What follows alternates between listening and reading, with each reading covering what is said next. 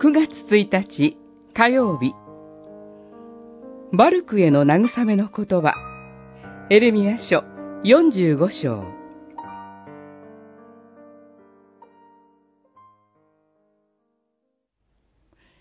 あなたは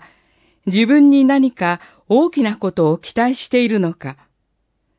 そのような期待を抱いてはならない。なぜなら、私は生けるものすべてに災いを下そうとしているからだ、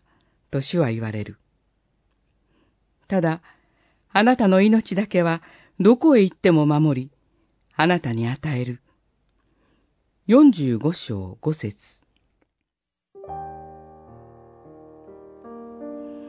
バルクは、エレミアの口述筆記者として、主の言葉を巻物に忠実に書き記しました。神の裁きの予言を拒んだユダの王、ヨヤキムが、その巻物を焼いてしまった時にも、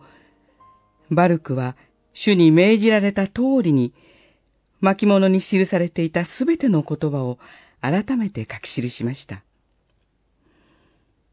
ここで主なる神はバルクに、あなたは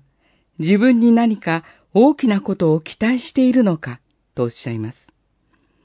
バルク自身、廃墟と化したエルサレムと神の民の離散に心を痛めていたことでしょう。そのような中、民の罪と神の裁きを語り続けるエレミアの口述筆記の務めは、ただ主の賜物によってのみ遂行されなければなりませんでした。バルクの大きな期待とは、自身の務めを放棄し、交換や預言者になることだったかもしれません。あるいは、主の憐れみによる民の悔い改めを期待したのかもしれません。主はそのような野心や期待を抱くことを戒め、